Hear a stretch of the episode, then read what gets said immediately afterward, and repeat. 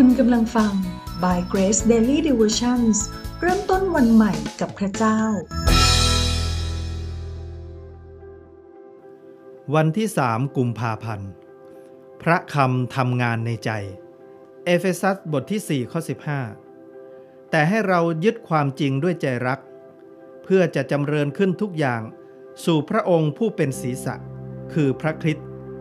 เราสามารถรับพระวจนะของพระเจ้าได้จากหลายช่องทาง เช่นจากการไปคริสตจักร จากการอ่านพระคัมภีร์ จากการเฝ้าเดี่ยว หรือจากการฟังคำเทศนา อย่างไรก็ตาม การรับพระวจนะเป็นเพียงแค่การหวานเท่านั้น หากเราอยากทราบว่า พระวจนะที่เรารับมานั้นเกิดผลหรือไม่ เราสามารถประเมินการเติบโตของพระคำได้ ผ่านทางการตอบสนองของเราต่อสถานการณ์ต่างๆ ถ้าเราสามารถใช้พระวจนะต่อสู้กับสถานการณ์ร้ายๆ และมีชัยชนะได้ นั่นแปลว่า พระวจนะที่เราหวานไว้นั้น ได้เกิดผลและทำงานอย่างเต็มที่แล้ว ในพระธรรมหนึ่งเปโตรบทที่หนึ่งข้อ 7 กล่าวไว้ว่า เพื่อการลองดูความเชื่อของท่าน อันประเสริฐยิ่งกว่าทองคำซึ่งแม้เสียไปได้ก็ยังถูกลองด้วยไฟ พระคำพีข้อนี้หมายความว่า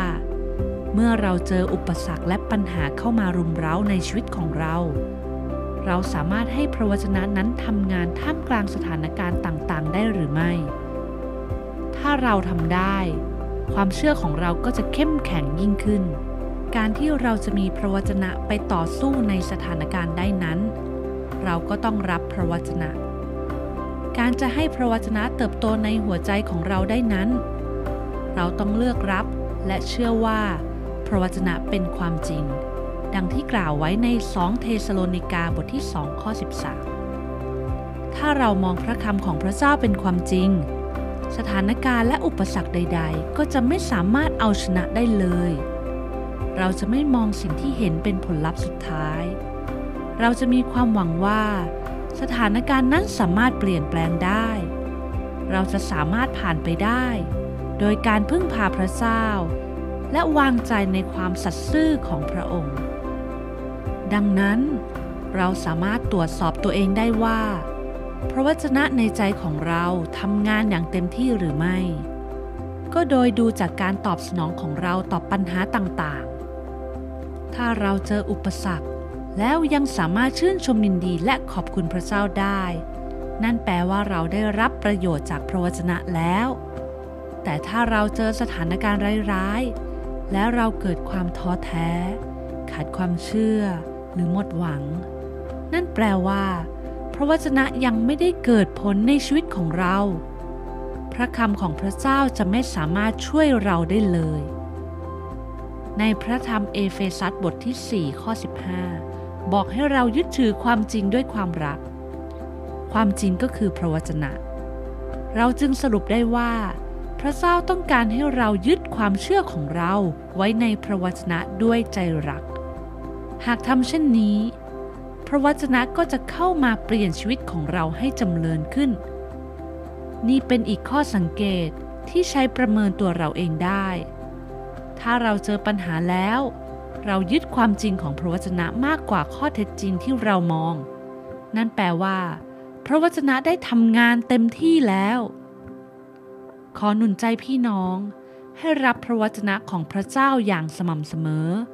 และยึดพระวจนะเป็นศูนย์กลางของชีวิต พี่น้องสามารถรับพระวจนะตามหัวข้อปัญหาที่พี่น้องเผชิญอยู่ได้ หากพี่น้องเจ็บป่วย ก็ให้รับพระวจนะเรื่องการรักษาโรคเป็นต้น ขอให้เราวางใจว่า พระเจ้าของเราทรงสัตย์ซื่อเสมอ แล้วชีวิตของเราจะสูงขึ้นตามพระวจนะเป็นที่ถวายเกียรติแด่พระเจ้า รับพระวจนะของพระเจ้าอย่างสม่ำเสมอ และยึดพระวจนะเป็นศูนย์กลางของชีวิต ให้เราใคร่ครวญพระวจนะพระเจ้าในตอนนี้ และอธิษฐานขอบคุณพระเจ้าร่วมกัน ข้าแต่พระเจ้า ลูกรู้ว่าชีวิตของลูกจะเติบโต และรับพระพรจากพระเจ้าได้อย่างเต็มขนาด เมื่อลูกยอมให้พระวจนะของพระเจ้าทำงานในหัวใจของลูก ขอให้ลูกเป็นดินที่ดี เมื่อเมล็ดพันธุ์แห่งพระวจนะ ถูกหว่านเข้าในใจลูก จะเกิดผลร้อยเท่าทวีคูณ และลูกจะยึดพระวจนะของพระองค์ ไว้อยู่ในศูนย์กลางของชีวิต และลูกจะพบว่า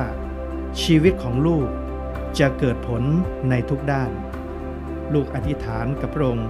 ในพระนามพระเยซูคริสต์เจ้า เอเมน